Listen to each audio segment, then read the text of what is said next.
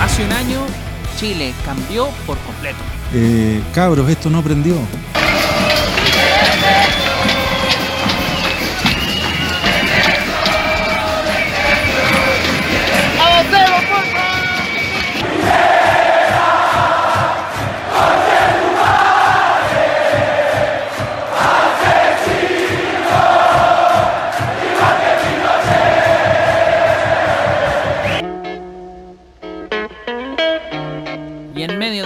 Estallido social, los bicampeones de América sacaron la voz y se cuadraron con la gente exigiendo cambios reales. Hay mucha injusticia y creo que es el momento que, que el presidente se ponga la mano en el corazón.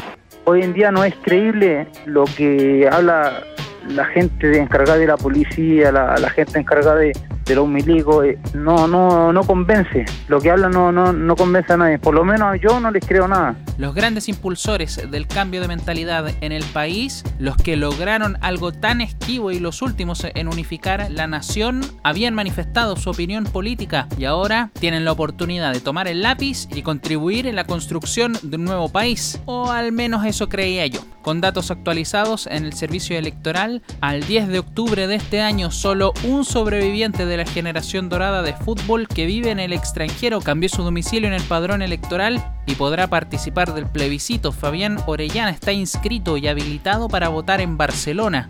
¿Y los demás? Bueno, también pueden votar pero tienen que venir a Chile. Por ejemplo, Charles Aranguis podría viajar, votar en el St. George de Vitacura, donde está su mesa, y volver a Alemania para jugar el lunes 26 contra el Habsburgo. Alexis Sánchez y Arturo Vidal no alcanzan a volar desde Génova el sábado 24 para votar en Vitacura y San Joaquín respectivamente. Gary Medel está lesionado, él podría hacer el esfuerzo y viajar hasta Santiago y votar en el Colegio Santa Úrsula de Vitacura. Claudio Bravo estará en Madrid el 24 de octubre para enfrentar al Atlético. Si hace un esfuerzo, podría embarcar, llegar a Santiago, después tomar un auto, ir a Viluco y votar y luego volver hasta España.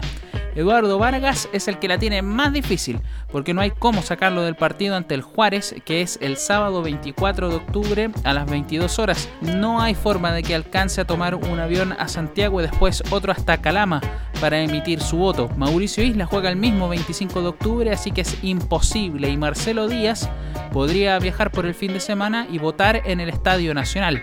Increíblemente, los chilenos más relevantes del siglo se perderán un hecho histórico. Las seleccionadas chilenas, bueno, tampoco hicieron el trámite, pero tienen la ventana de fecha FIFA para hacer un gran esfuerzo y participar de este plebiscito. Esto no es una crítica, está de más decir el incalculable valor en la historia del país de todos ellos, pero hubiese sido fantástico verlos expresar su opinión también en las urnas.